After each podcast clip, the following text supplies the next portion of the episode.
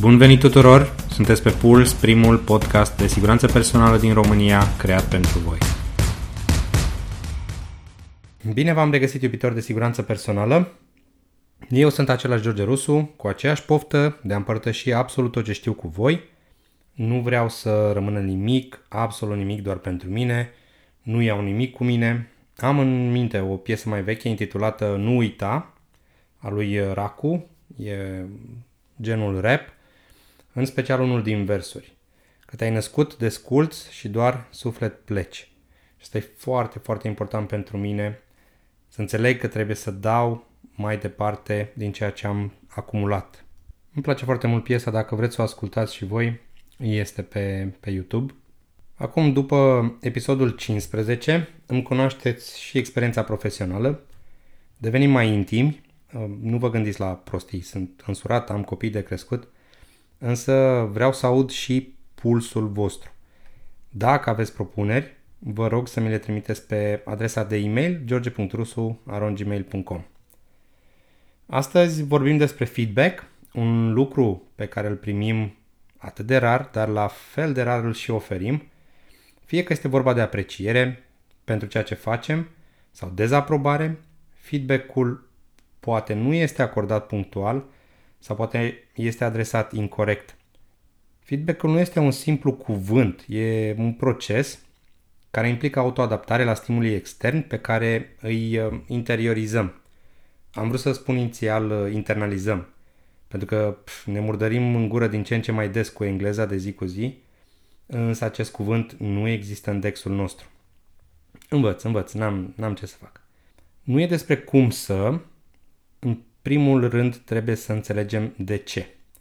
Care este scopul unui feedback? Pe cine ajută sau dacă sunt în poziția de a primi un anumit feedback, de ce l-aș accepta? Nimănui nu-i place să îi se spună direct că face un lucru greșit sau că are un comportament nedorit. Este foarte dificil să accepti un comentariu din partea oricui, în special dacă ești convins în sine că ceea ce faci este bine și devii defensiv, ba chiar îți cauți aliați care să confirme că tu ai dreptate, pentru că mintea umană așa este construită. Nu să chestioneze, ci să confirme. Și când ajungi să înțelegi acest lucru, doar atunci ești deschis la orice formă de comunicare. Cu toate acestea, un feedback ne ajută să ne oprim, să reflectăm un pic la mesajul primit și să învățăm să facem lucrurile diferit. În siguranța personală, o astfel de atitudine poate să facă diferența între a te întoarce acasă întreg sau a nu te mai întoarce deloc. Indiferent de domeniul de activitate, indiferent de industrie, chiar dacă lucrezi la stat, până la urmă toți suntem oameni. Este esențial sau poate critic ca acest proces să se desfășoare corect incorrect nu duce decât la dezamăgire, la piedici sau inhibiții, la nervozitate și în cele din urmă la furie.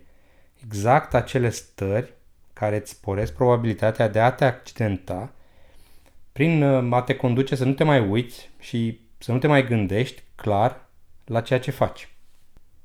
Cei care lucrează în domeniul de siguranță personală au o activitate non-operațională sau indirect productivă, dacă vreți, și acest rol este crucial, deoarece pot ajuta lucrătorii să vadă lucrurile pe care aceștia din urmă nu le-au văzut, principala lor activitate uh, fiind producția, evident.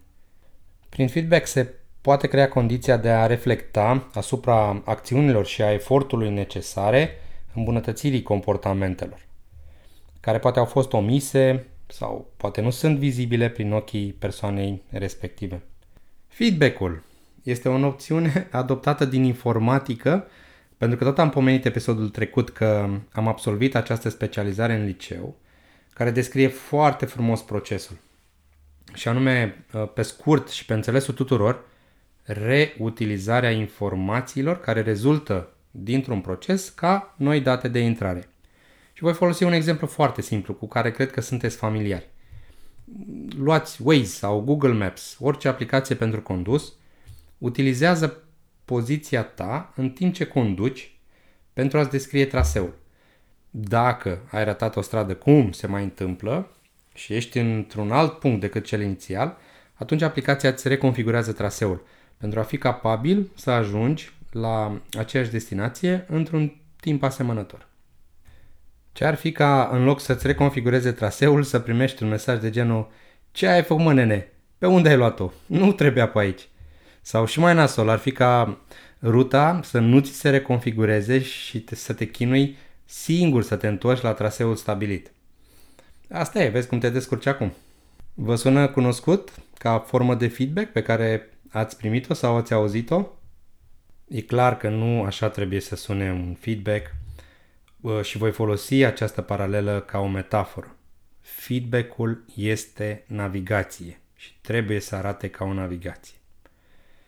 Dacă ascultați în continuare acest episod de podcast, poate vă voi dezamăgi pentru că nu vreau să vorbesc despre teoria feedback-ului și anume cum să-l dai și cum să-l iei, tehnici și abordări în fiecare situație pentru că sunt incompetent pe domeniu. Sunt uh, psihologi și sociologi care vă pot ajuta în această direcție. Dar ascultați-mă pentru că ceea ce urmează să vă spun cred că vă va fi de ajutor. Scopul meu, principalul meu scop, este să înțelegeți de ce. De ce trebuie să ajustăm traseul pentru a obține rezultatul dorit. Vreau doar să evitați următoarele erori pe care le întâlnim în multe cazuri, dacă nu toate, atunci când uh, auzim un feedback, când îl primim sau poate chiar atunci când îl dăm. Și anume, fă așa sau eu zic să faci așa. Această abordare este o impunere și nu duce la o gândire pozitivă, ci doar la o acțiune pentru că așa trebuie executat. Dacă faci așa, acest caz se interpretează ca o promisiune de bine în cele mai multe cazuri sau o posibilă recompensă. Iar dacă nu faci așa, această abordare este o constrângere. Urmează ceva grav dacă nu asculți. Iar feedback-ul nu despre asta este vorba. Și atunci ne rămâne de ce. Feedback-ul, în special legat de siguranța personală, îmbunătățește cel puțin trei aspecte. Atât am identificat eu, poate sunt mai multe, dar cele mai importante trei sunt 1. Relațiile. Cât de mult și cât de bine interacționează oamenii. Un feedback greșit poate distruge orice formă de relație și de comunicare. În schimb, o observație corectă, urmată de dialog, poate lega prietenii de lungă durată, poate chiar pe viață. 2. Procesul. Cum îți faci treaba? Acțiunile pe care le, le iei. Un aspect pe care toți îl dorim mai bun, poate mai rapid și mai ușor. Și când zic mai rapid, mă gândesc la fără bătăi de cap, să ne înțelegem, adică mai eficient. Iar al treilea aspect este rezultatul. Este performanța obținută față de ceea ce ți-ai propus să faci, poate și mai mult. Este feedback-ul o caracteristică doar a managerilor sau a liderilor, dacă vreți? Mm, eu nu cred. Nu cred că trebuie să ai competențe extraordinare pentru a vrea să faci ceva bun. Și până la urmă, cei din conducere cum au ajuns acolo, cum au dobândit aceste competențe. În unele organizații există integrate sisteme de observare și corectare comportamentală în care sunt implicate unele funcții sau chiar toate persoanele. Și nu e rău, nu e absolut nicio problemă. Ba chiar este o componentă critică în tot sistemul de management pentru uh, siguranța personală. Cei implicați sunt instruiți, sunt antrenați, li se pun și unelte la dispoziție pentru a facilita procesul. Problema apare când aceste sisteme nu funcționează corect când feedback-ul devine conflictual. Adică atunci când prioritățile se schimbă, atunci când ți se spune safety first, dar se închid ochii până când se realizează planul de producție sau sarcina respectivă. Așa pot apărea și incidente care după investigare au drept cauză de bază tot comportamentele inadecvate, tot lipsa de feedback, iar componenta de conflict de interese, de schimbare de priorități este cu totul uh, omisă. Un sistem sănătos trebuie să încurajeze feedback-ul către oricine, uh, oricând, oriunde și pentru oricare situație, inclusiv atunci când se investigează incidentele. Am să vă dau acum un exemplu de feedback foarte puternic pe care îl am în minte, poate cel mai bun la care am fost uh, prezent. Are legătură cu acțiunea, dar nu este legată direct. Asta se întâmpla acum uh, poate peste 10 ani atunci când lucram la Urlați și aveam integrat sistemul de observare a comportamentului și feedback. Adică trebuia să mergem în producție, Uh, și să înregistrăm comportamentele incorrecte și să le corectăm pe loc. Eram cu un coleg uh, prin fabrică și el vede un stivuitorist care nu purta centura de siguranță. Un comportament critic, considerat critic.